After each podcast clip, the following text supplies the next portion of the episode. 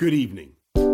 Dünya Podcast. Monsieur le Président de l'Assemblée mondiale de la santé. Liebe Mitbürgerinnen, liebe Mitbürger. Haftalık Dünya ve Avrupa gündemi.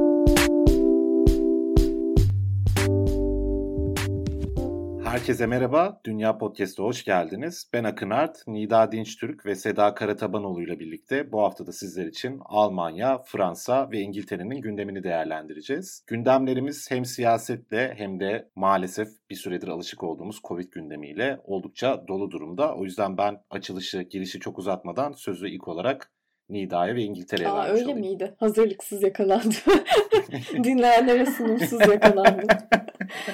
Şaka bir yana e, evet yani halen daha Covid gündeminden kurtulabilmiş değiliz ama galiba son birkaç haftadır biraz daha e, nasıl normale döneceğimizin gelişmeleri üzerine konuşuyoruz. Bu hafta da İngiltere'de çarşamba günü yeni bütçe açıklandı. Bir süredir heyecanla beklenen bir açıklamaydı bu. Çünkü önlemler beklenenden daha uzun bir takvime yayılmıştı. Bir taraftan işsizlik rakamları tırmanıyordu. Haliyle açıklanacak yeni bütçeye e, gözler dikilmiş durumdaydı. E, Rishi Sunak'ın açıklamasında öne çıkan bazı detaylar var. E, onları bir hızlıca özetlemeye çalışacağım. Açıklamasında şöyle dedi Rishi Sunak. Ekonominin gelecek yılın ortasına kadar Covid öncesi seviyelere dönmesi bekleniyor. Bütçe sorumluluğu ofisine göre ise bu yıl için gayri safi yurt içi hasılanın büyüme rakamı tahmini %4'e düşürüldü. Normalde bu rakam %5.5 olarak e, açıklanmıştı beklenti bazında. Önümüzdeki günlerde işsizliğin %6.5'la zirveye ulaşması bekleniyor ki aslında Ocak ayında açıklanan rakamla da kendi rekorunu kırmış gibi görünüyordu İngiltere çok uzun bir süreden sonra. E, gene tahminler hükümet borçlanmasının 2020-2021 e, sezonu için 355 milyar sterline ulaştığını yani 2. Dünya Savaşı'ndan bu yana ki bu e, açıklamayı çok sıklıkla hatırlatıyorlar. En yüksek seviye olan milli gelirin %17'sini gösterdiğini e, söylüyorlar. Koronavirüsle mücadele için yapılan ek 65 milyar sterlinlik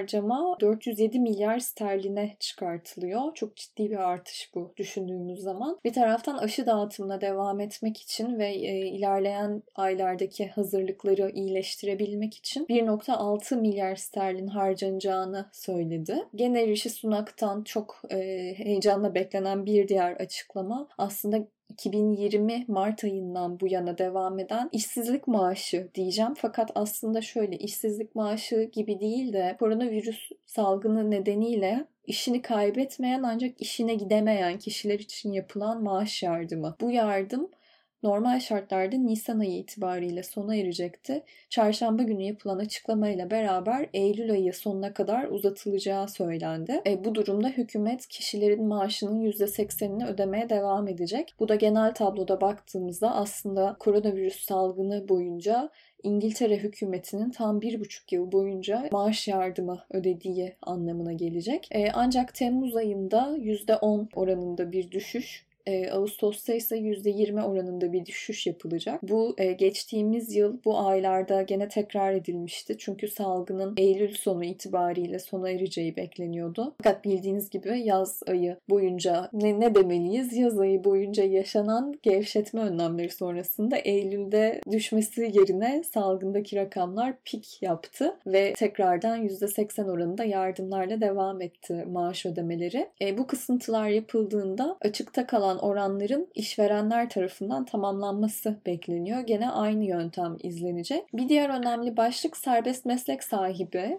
self-employed olarak andığımız kişiler için şu andan itibaren 600 binden daha fazla kişinin de faydalanabileceği şekilde yardımlar genişletilecek. Çünkü burada bu tür mali yardımlar aslında çalışanların ve işletmelerin vergi tarihlerine, şirketlerin kuruluş tarihine göre belirleniyordu. Geçtiğimiz yılda yapılan ilk yardımlar daha dar bir takvimi kapsıyordu. Haliyle şimdi e, salgının takvimi genişledikçe bu yapılan yardımlar da tarih bazında güncellenmiş oldu. Bu tabii iyi bir haber çünkü çok önemli oranda kişi ve işletme bundan faydalanamıyordu. Daha da kötüsü henüz iş hayatına başlamış işletmeler aslında salgınla yüz yüze gelmişken bu yardımlardan da faydalanamıyordu ve belki de hiç e, işletmeler iş hayatına atılamadan e, salgın yüzünden batacaktı. Bu iyi bir müdahale oldu bu yüzden. E, gene çeşitli krediler var işletmeler için geri dönüş kredisi diye andığımız, koronavirüs kredisi diye andığımız, bounce back loan diye çektiğimiz krediler buradaki bankalardan. Bunlarda çeşitli düzenlemeler yapılacak. Aslında %80'i hükümet tarafından garanti edilen yeni bir kurtarma kredisi programıyla değiştirilecek. Bunun da detaylarının önümüzdeki günlerde açıklanmasını bekliyoruz. Ee, birazcık tansiyonu düşürdüğünü söyleyebiliriz aslında Rishi Sunak'ın yaptığı bu açıklamaları. Diğer taraftan geride kalan haftada e, koronavirüs gündeminden bağımsız enteresan bir e, haber düştü önümüze. Diyarbakır'ın Sur ilçesinde 28 Kasım 2015'te katledilen Diyarbakır Barosu Başkanı Tahir Elçi'nin öldürülmesine ilişkin davayla ilgili bir gelişmeydi. İngiltere gündemine alaka diyeceksiniz. Diyarbakır Barosu'nun talebi üzerine Londra Üniversitesi Üniversitesi Adli Mimarlık Bölümü e, Forensic Architecture diye anabiliriz bu bölümü. E, Tahir Elçin'in öldürülmesine ilişkin bir rapor hazırlamıştı. Diyarbakır Barosu'nun talebi üzerine hazırlanmıştı bu rapor ve Forensic Architecture sosyal medya hesabından bir paylaşım yaptı. E, hatırlayacağınız gibi 3 Mart'ta Tahir Elçin'in öldürülmesine ilişkin bir dava vardı. Bu davanın hemen öncesinde, bu duruşmanın hemen öncesinde bir paylaşım yaptı. Biraz detaylarına inecek olursak hazırlanan bu raporda Elçinin öldürüldüğü sırada ateş açan polislerin atış yönü ve sayısıyla elçinin yere düştüğü ana dair yapılan incelemeler sonucunda fail olarak tespit edilen 3 polisten birinin kesin olarak fail olduğu söyleniyordu. Bu raporda Diyarbakır Cumhuriyet Başsavcılığına sunulmuştu. E, fakat 4 yıl süren soruşturma sonucunda hazırlanan iddianamede aslında bu rapor çok da dikkate alınmış gibi görünmüyor. E, polis memurları tutuksuz e, yargılanırken aynı anda Uğur Yakışır adlı PKK mensubu olduğu iddia edilen, PKK mensubu olarak anılan Uğur Yakışır firari sanık olarak yer almıştı. Günün sonunda başsavcılık polis memurlarına bilinçli taksirle ölümüye sebebiyet vermekten 2 yıldan 6 yıla kadar hapis sisteminde bulunurken Uğur Yakışır için 3 kez ağırlaştırılmış müebbet ve 45 yıl hapis sisteminde bulunuldu. Aslında Forensic Architecture'ın da attığı tweet tam olarak bu kararla ilgiliydi. Şöyle dediler, bu tweet'i de Dünya Bülten'in bu sayısında paylaşacağım e, aslına bakarsanız. Kısa bir video ile beraber atıldı bu tweet ve şöyle denildi. Tahir Elçi davasının ikinci duruşması 3 Mart'ta görülecek. Fakat iddianamede bir sorun var. Saptadığımız polis memurlarının yanı sıra PKK üyelerinin biri de Elçi'nin katil sanığı olarak gösteriliyor. Oysa bulgularımız PKK üyelerinin elçiye ateş etmediğini açıkça göstermişti denildi. Bu enteresan bir gelişmeydi. O yüzden bu haftanın gündeminde de bunu e, not etmek istedim. Tahir Elçi'nin duruşması ertelendi. Bakalım önümüzdeki duruşmalarda bu raporla ilgili bir değişiklik olacak mı? Davanın seyrini gerçekten etkileyecek mi? Bunu göreceğiz. Bir diğer önemli başlık hem İngiltere'deki Türk öğrencileri, İngiltere'deki tüm üniversite öğrencilerini ama tabii ki dinleyenlerimiz arasında Türk öğrenciler de vardır. Onları da yakından ilgilendiriyor. E, İngiltere hükümeti lisans veya lisansüstü eğitimini İngiltere'de başarıyla tamamlamış yabancı öğrencilerin çalışmak ya da iş aramak için iki yıl daha ülkede kalabileceklerini açıkladı. Bu haberi ilk konuştuğumuzda Seda normalde ne kadar kalabiliyorlardı ki diye sormuştu bana. Normal süre 3 aydı. Yani kalmamaları evet. Aslında öğrencilerin kalmaması için ellerinden geleni yapıyorlarmış gibi görünüyor ama. Bu arada bu yeni bir karar değil. Yani bu e, takvimin böyle değiştirileceği geçtiğimiz yılın ikinci yarısında dile getirilmişti ama ancak uygulamaya geçiyor. Tarihler henüz açıklanıyor. Mezun rotası adı verilen bir uygulama bu. 1 Temmuz 2021'den itibaren başvurulara açılacak. Buna göre yabancı öğrenciler eğitimlerinin ardından maksimum 2 yıl, doktor öğrencileri için 3 yıl olarak belirlenmiş bu süre. Birleşik Krallık'ta kalıp çalışabilecek ya da iş arayabilecekler. Başvuruya hak kazanabilmek için 21 Haziran 2021 itibariyle başvuru yapanların Birleşik Krallık'ta olması gerekiyor. Bu tarih daha önce 6 Nisan olarak belirlenmişti. E, yeni güncellemelerle daha doğrusu koronavirüse dair yeni kısıtlama önlemleriyle Haziran olarak değiştirilmiş durumda. İyi haber şu salgın yüzünden e, ülkeye gelemeyen öğrenciler bundan mahrum kalmayacak. Eğitimlerine online başlamış olanlar da bu başvuruda bulunabilecekler. Son olarak size birazcık aksiyonu yüksek haberler aktarmak isterim. Bildiğiniz gibi Prens Philip e, hastanedeydi. E, geçtiğimiz hafta biraz değinmiştim buna. Sadece kendini kötü hissettiği için hastaneye yatırıldığı, e, tedbiren yatırıldığı söylenmişti. Bu hafta Buckingham Sarayı'ndan bir açıklama yapıldı ki Prens Philip aslında var olan bir kalp rahatsızlığı nedeniyle bir operasyon geçirmiş ve başarılı bir operasyon e, olarak açıklandı. Şimdi ise tedavi, dinlenme ve iyileşme için hastanede yatmaya devam edeceği e, söylendi. Bu arada Haziran ayında 100 yaşına girecek e, Prens Philip. Fakat bu hikaye şurada ilginçleşmeye başlıyor. Bildiğiniz gibi Prens Harry ve eşi e, Meghan Markle kraliyet ailesiyle tüm bağlarını e, koparıp resmi görevlerine de tekrar geri dönmeyeceklerini kesin olarak açıklayıp Amerika'ya yerleşmişlerdi. Oprah Winfrey'e bir e, röportaj verdi ikili. Amerika'da e, yarın bu arada biz bu kaydı 6 Mart Cumartesi günü alıyoruz. Yani 7 Mart Pazar günü Amerika'da yayına girmesi 8 Mart günü ise Birleşik Krallık'ta yayında olması bekleniyor. E, Meghan Markle'ın bu röportajda kullandığı ifadeler şu an yayınlanan fragmanlarda bile sansasyonel bulundu. Hatta bazı haberler e, sızdı. Aslında Meghan Markle'ın saray bizim hakkımızda e, asılsız haberler yaymaya devam ederse ben de konuşmak zorunda kalırım gibi tehditvari ifadeler kullandı yaptığına dair. Prens Philip'in de e, kalp ameliyatı geçirdiğine ilişkin haberlerin aslında bu röportajın yayınlanmasını ertelemek üzere e, üretilmiş bir tür haber olduğuna dair söylentiler var ama tabii bunlar fısıltı gazetesi. Hiçbir yazılı e, ve online mecrada açıkçası yer almıyor. Yani böyle dedikoduk gazetelerinde satır arasında e, okuduğumuz iddialar bunlar. E, tabii yani biz saray hikayesi olunca e, entrikayı seviyoruz. O yüzden de bunu da böyle en azından birazcık tebessüm bölümle bitirebilirim belki bu haftanın gündemini diye not etmek istedim. Bakalım haftaya bir kalp krizi haberiyle gelecek miyim Buckingham Sarayı'nda? Göreceğiz. Fransa kraliyet sorununu kökten çözdü değil mi Seda? Sizin yok böyle sorun. evet program öncesinde konuştuğumuz gibi Fransa devrim zamanında bu sorunu gerçekten kökten çözdü. neler oldu? Peki Fransa'da neler oluyor hatta? Ben günümüz Fransa'sından aktarayım.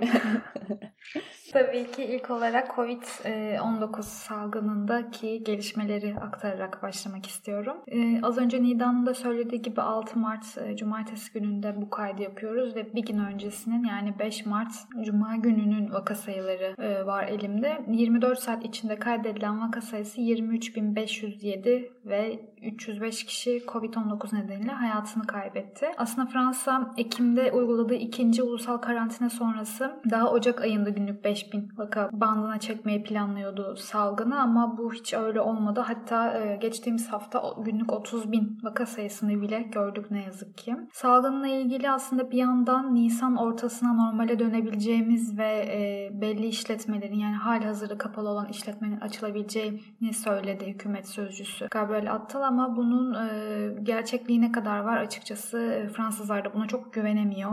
Her ne kadar normal hayata dönmek istese de. Perşembe akşamı Başbakan Castex ve Sağlık Bakanı Olivia Veran bir açıklama yaptı hükümet adına. E, bilindiği gibi Fransa'da ilk kez lokal karantina uygulanıyor. İki şehirde. Alpe Maritim ve Dunkirk'te uygulanıyordu. Yapılan açıklamaya göre sadece Pas-de-Calais şehri e, lokal olarak karantina uygulanan şehirlere eklendi. Geçen haftaki programda da aktardığım gibi 20 şehrin salgın açısından tehlikeli olduğu söylenmiş ve lokal karantina uygulanabilecek bölgeler olduğu söylenmişti. Bu şehirler içinde Paris ve Marsilya'da vardı ancak şu an için beklenen olmadı. Bu 20 şehirde lokal karantina uygulanmıyor. Daha önce Paris'in e, iki caddesinde alkol yasağı uygulanmaya başlanmıştı. Sabah 11 ve akşam 6 arası alkol yasağı uygulanıyor. Ee, insanların e, alkol aldığında sosyal mesafeyi koruyamadığı düşünülüyor. Bu yasaktan Sen Nehri kıyıları, Esplanade, Danzan Valit, e, Rue de Martyr ve Canal Saint-de-Martin gibi Paris'in uğrak açık hava mekanları etkileniyor. Tabii ki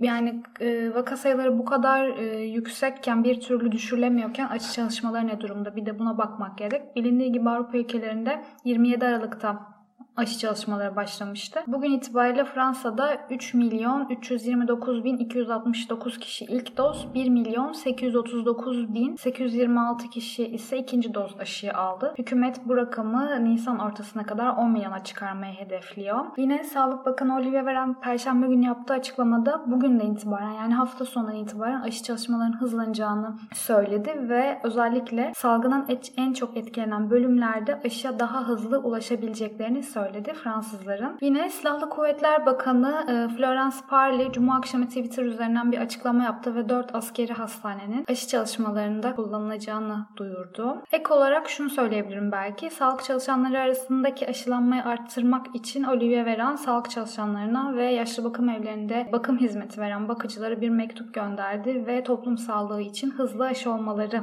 çağrısını yaptı. Onları aşıya davet etti. İkinci gündemim Cezayir ile ilgili aslında Fransa'nın sömürgeci tarihiyle ilgili. Fransa hafta içi Cezayir işgalinde e, Fransa'ya karşı direnen ve bir simge haline gelen avukat Ali Mendicel'in 1957'de aslında Fransa tarafından işkence sonucu öldürüldüğünü kabul etti. Daha önce e, bu Mendicel'in intihar ettiği söylenmişti ailesine. Elsa Sarayı'ndan yapılan açıklamada bu kabulün yani bu itirafın tarihçi Benjamin Stora'nın sunduğu rapor e, sonrası gerçekleştiği belirtiliyor. Daha sonrasında bu raporu inceleyen Macron e, bu işkenceyle öldürülmeyi, işkenceyle katledilmeyi kabul etmek istediğini söylüyor ve bu Mendicel'in çocuklarıyla SS Sarayı'nda görüşüyor ve o dönem söylendiğinin aksine bu Mendicel'in intihar etmediğini Fransız bir general tarafından emir verilerek öncesinde alıkonulduğu, daha sonrasında gizli bir yere götürüldüğü ve işkence edilerek 23 Mart 1950 tarihinde öldürüldüğü aktar. Yine Stora'nın raporuna göre Fransa'nın Cezayir topraklarında 17 ayrı nükleer deneme yaptığını ve Fransız güçlerinin Cezayir topraklarına döşediği mayınlarla binlerce Cezayirli vatandaşın hayatını kaybettiği söyleniyor. Son olarak gündem tabii ki yine Sarkozy. Son zamanlarda adını sıkça anlar oldu programda. Fransa'nın eski Cumhurbaşkanı Nicolas Sarkozy yolsuzluk ve nüfus kötü kullanma suçlarında yargılandığı davada karar çıktı. 2 yılı tecilli olmak üzere Sarkozy toplamda 3 yıl hapis cezasına çarptırıldı.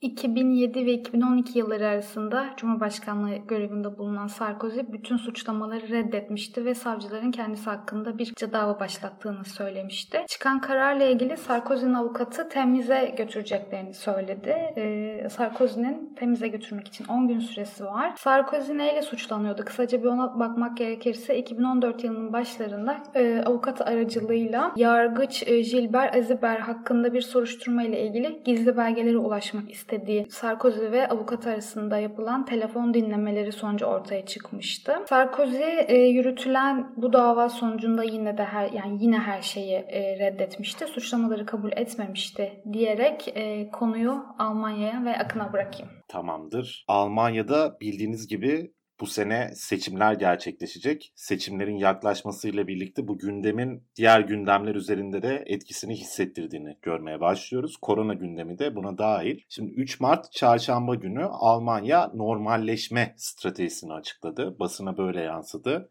Fakat ben yine bu noktada gıcıklığımı yaparak ortada bir strateji olmadığını söylemiş olayım. Yani bu durumu bir strateji diye tanımlamak zor. Bir plan diye tanımlamak belki mümkün ama o bile tartışmalı. Nedir bu açılış meselesi? 5 aşamada bir açılış gerçekleştireceğini açıkladı Alman hükümeti ve eyalet başkanları. Şimdi 8 Mart'tan itibaren en fazla 2 haneden 5 kişi buluşabilecek. Ayrı hanede yaşayan çiftler tek hane sayılacak bu arada. 14 yaşın altındakiler buna dahil olmayacak. Kitapçılar, bahçe malzemesi dükkanları, çiçekçiler, sürücü kursları ve uçuş okulları açılacak. Aile hekimleri de aşı yapmaya başlayacak bu arada aşı merkezlerinin dışında aşılama çalışmalarını hızlandırmak için. Ancak buna bir acil durum freni şartı koyulmuş. 3 gün üst üste inzidans değeri yani 100 bin kişi başına düşen yeni vaka sayısı. Eğer yüzü geçerse acil durum freni çekilerek bu şeylerin hepsi iptal edilecek. Ve hatırlarsınız bundan önceki programlarda Almanya'nın açılış yaparken bir daha başa dönmeyecek şekilde açılış yapılmasına gayret edildiği söylenmişti çeşitli hükümet yetkilileri tarafından. Fakat bu durum 3. dalganın konuşulduğu bir dönemde acil durum freninin zaman zaman çekilmesine sebep olabilecek bir durum. Şimdi birinci açılış adımı zaten atılmıştı. Okullar, kreşler ve kuaförler 1 Mart'tan itibaren açıldı. İkinci adım az önce saydığım e, adımlar. Onlar da 8 Mart'tan itibaren atılıc- açılacak. Üçüncü adım yine 8 Mart'tan itibaren eğer insidans değeri 50'nin altındaysa bir yerellikte mağazalar 10-20 metrekareye kadar bir müşteri sınırıyla açılabilecek. Müzeler, galeriler, hayvanat bahçeleri açılabilecek. Dışarıdan en fazla, dışarıda en fazla 10 kişiyle temaslı sporlar yapılabilecek, randevuyla alışveriş yapılabilecek falan filan. Geçiyorum çok uzun bir maddeler bütünü çünkü. Dördüncü adım en erken 22 Mart'tan itibaren yine insidans değerleri 50'nin altındaysa eğer gastronomi işletmelerinin bahçe bölümleri, tiyatro, konser, opera ve sinema salonları test ile test yaptırdığınız takdirde açılabilecek. İçeride temassız, dışarıda temassız sporlar yapılabilecek.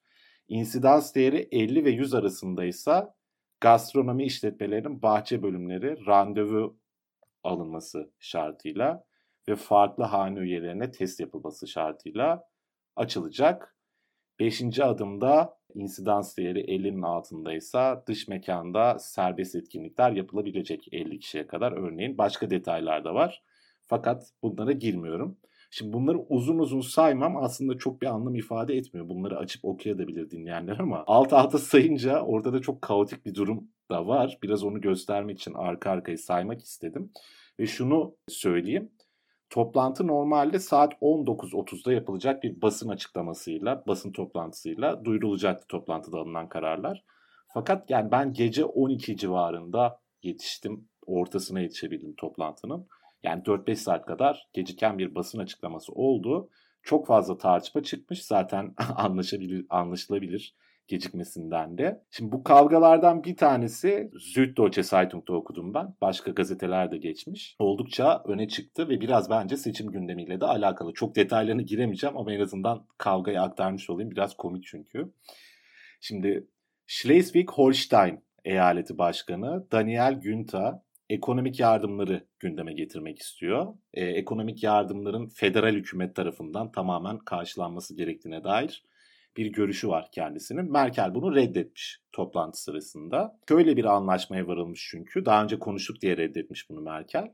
Çocuk yardımı için ödenecek toplam 3.8 milyar euronun tamamı federal hükümet tarafından ödenecek. Şirketler için ayrılan 2 milyarlık ek yardımı eyaletler ve federal hükümet bölüşerek ödeyecek. Anlaşılan paket buymuş. Bu konuda ısrarcı olunca Günther, Scholz, Olaf Scholz, Almanya'nın Maliye Bakanı, Sosyal Demokrat Partili sinirlenmiş biraz toplantıda uzadığından herhalde bilmiyorum. Hükümetin masaya koyduğu teklif budur ya kabul edin ya reddedin demiş. Yani bunu pazarlık edecek halimiz yok gibi bir noktaya getirmiş. Böyle sert bir çıkışta bulunmuş.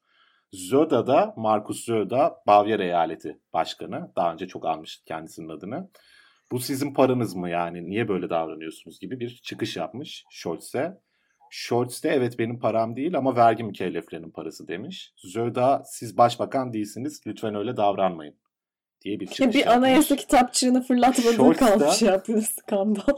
Evet evet onun gibi bir şey. Geliyor şimdi zaten hani işte kaynamaya başladı. Scholz de aktarıldığına göre hani böyle bir omuz silki hareket, omuz silkme hareketi ve gülümsemeyle hani şimdilik başbakan değilim gibi bir tavırda bulunmuş. Yani aktarılana göre böyle okunabilecek bir tavırda bulunmuş. Zoda da sen ne içtin, neyin kafasını yaşıyorsun gibi bir lafla kendisine yüksek sayılabilecek bir Bak sesle. Erdoğan haklı çıktı gördünüz mü? Avrupa bizi kıskanıyor derken adamın gerçekten bildiği bir şey varmış. Resmen üslup kopyalıyorlar ya. Gerçekten ya. Vallahi. Almanya'dan hiç beklemeyeceğimiz hareketler. Yani bildiğiniz gibi bir süredir eyaletler arası tartışmalar zaten çok yüksekti. Zoda da gerçekten çok bunu yapabilecek bir profil. Yani ben çok güldüm çünkü yapmasına da şaşırmadım bir anda. Neyse basın toplantısından sonra şey yapmışlar hani farklı görüşlerimiz var falan ama hani sonuçta birbirimize saygı duyuyoruz gibi bir noktaya gelmişler. Şimdi bunu komik olmasının yanı sıra elbette anlatma sebeplerimden biri bu ama niye anlattım? Zamanın ilerlemesiyle birlikte, seçimlerin yaklaşmasıyla birlikte hükümet bloğundaki çatlaklar iyice görünür hale gelmeye başlıyor. Bu saatten sonra herkes seçimleri oynuyor, herkes seçimler için hareket ediyor ve Merkel de 6 ay sonra siyaset sahnesinden silinecek, emekli olacak bir figür olduğu için otoritesi zayıflıyor, azalıyor. İnsanlar onu daha az ciddiye almaya başlıyor vesaire. Bunun önümüzdeki dönemde de belirleyici olacağını belirtmek lazım Alman siyasetinde. Bunu böylece geçmiş olayım. Diğer gündemimiz şu. Hızlı testlerin satışına nihayet başlandı bugün itibariyle, 6 Mart itibariyle. Bayağı yılan hikayesine dönmüştü hatırlarsınız. Sağlık Bakanı Jens Spahn sürekli bir tarih açıklıyordu, olmuyordu, olmuyordu. Sonunda kararlaştırıldı. Az önce bahsettiğim toplantı dahilinde çıkan bir karara göre herkes haftada bir testi ücretsiz olarak edinebilecek bu arada hızlı testi. Fakat marketlerde de satılacak bu bir yandan. Reve, EDK gibi marketlerden mesela edinilebilecek. Şu anda Reve'de miydi, EDK'da mıydı unuttum bir yerde paketi 25 euroymuş. Yani tanesi 5 euro gibi bir e, maliyeti var. Kozmetik mağazalarında Roseman ve DM'de de salı gününden itibaren satılacakmış. Masrafı federal bütçe karşılayacak bu arada şeyin ücretsiz testlerin. Şimdi burada eleştiriler de var. Onu da söylemek gerekir. Her etkinliğe bir yerden sonra büyük ihtimalle test istenecek. Yani bir takım açılma önlemleri ve şartları saymıştım ya hatırlarsınız bir kısmında zaten test şartıyla falan filan diye geçiyordu. İlerleyen zamanda bunun sayısı büyük ihtimalle daha da artacak. Dolayısıyla haftada bir test kimseye yetmeyecek büyük ihtimalle. Sosyal hayata katılımlarının insanların böyle bir satın alma gücüne bağlanması da elbette eleştirilerin konusu oluyor. Yani bu testlerin ücretsiz olarak sağlanması ya da en azından daha fazla miktarda testin ücretsiz olarak sağlanması konusunda da görüş bildiren çok fazla isim olduğunu belirteyim. Son gündemim de önümüzdeki hafta 8 Mart Dünya Emekçi Kadınlar Günü olduğu için Merkel'in bu konuyla ilgili açıklamasını paylaşmak istedim. Haftalık podcast yapıyor Angela Merkel. E, podcast kaydında bu hafta 8 Mart'ı konu edilmiş. Ve kadınların karar alma süreçlerinde daha çok katılımda bulunmasını istediğini, umduğunu, bunun e, sağlanabilmesi için koşulların oluşturulması gerektiğini söylemiş. Bir örnek vermiş, bence de çarpıcı bir örnek. Örneğin laboratuvar teknisyenleri, eczacılar gibi sağlık çalışanları, sağlık sektöründe çalışanların %75'i kadın ama yönetim pozisyonlarında aynı sektörün sadece %35 oranında kadın var. Bu kabul edilebilir bir şey değil, mantıklı bir şey de değil demeye getirmiş. Fırsat eşitliğinin sağlanması gerektiğini vurgulamış. Bu çabalar kadınlar erkeklerden daha çok kazansın diye değil, daha az kazanmasın diye ifadesini de kullanmış. Almanya'nın gündeminden benim aktaracaklarım bu kadar. Yani siyaseten çok karmaşık bir gündemi var. Fakat süzmek gerekirse böyle bir e, özet sunmuş olayım. Sizin eklemek istediğiniz kendi ülkelerinize veya Almanya'ya dair var mı bir şey? Ya ben aslında şeyin detayına inmedim. Ee, İngiltere'de yurt dışı seyahatleri için bir test doldurma, bir form doldurma zorunluluğu getiriliyor 8 Mart'tan itibaren. Ee, bu da aslında e, şunu algılayabilmek için yapacağınız seyahat gerçekten zorunlu mu değil mi?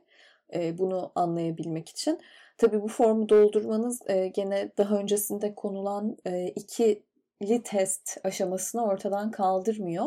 Şu anlamda bir zorluğa yol açacak gibi görünüyor. Şu an mesela direkt Türkiye uçuşları yok. Çoğunlukla tren aktarmalı uçuşlar var ve Londra kalkışta tren uçakları tamamen Türkçe konuşulan uçaklara dönüşmüş vaziyette. Bu tren uçuşunu yapacak kişiler tabii Türk e, pasaportlarıyla neden trene gittiklerini şu koşullar altında nasıl açıklayacaklar bu formlarda mesela. E, bu bir soru işaretine dönüştü. E, bununla ilgili uygulamaları önümüzdeki günlerde göreceğiz ve tabii zorunlu olmayan seyahatler için de bir cezalandırma söz konusu olacak. Bunu not edeyim bitirmeden çok yüzeysel geçmiş olacağım. Akın'ın da son maddesinde Angela Merkel'in podcast yaptığını söylemesi bizi çok etkiledi böyle Seda ile gözlerimiz e, be, gözlerimizi belerttik. Tek rakibim Dünya Podcast demiş. Podcast'ın. Eda'cığım. Muhteşem. E, jingle'a ekleriz bu Do- lafını. doğru rakip analizi. Evet, evet. Ben de şey eklemek istiyorum. Boris Johnson da bir açıklama yapmış dün. En sevdiği sağlıklı yemek kebapmış arkadaşlar. Böyle ben de kendi başbakanımızın Porsiyon herhalde. Ekmek arası olunca sağlıklı olmuyor çünkü. Evet. Ee, ben de bu eklemeyi yapmak istedim. Çok sağlıklı beslendiğini görmek mümkün zaten Boris Johnson'ın hem yaşam temposundan vesaire. Evet. Başka ekleme yapmak isteyen yoksa Instagram'daki günlük bültenimizi isterseniz hatırlatmış olalım. Onun Evet. dışında zaten haftalık olarak gönderdiğimiz bir mail bültenimiz var. Ona da üye olmayı unutmazsanız. Telegram kanalımız da var, Twitter'ımız da var. Lütfen Aa, bizi doğru. takip eder misiniz? Haftalardır artık bunları söylemekten. Dinleyicilere trip yaparmış. Evet şaka bir yana tatlı tatlı bizi takip edip bültenimize de abone olursanız çok mutlu oluruz. Deyip bitireyim. Evet, böylece bitirmiş olalım isterseniz. Hoşçakalın. Haftaya görüşmek üzere. Hoşçakalın. Görüşmek üzere. Good evening. Dünya Podcast. Monsieur le Président de l'Assemblée mondiale de la santé. Liebe Mitbürgerinnen, liebe Mitbürger. Haftalık Dünya ve Avrupa gündemi.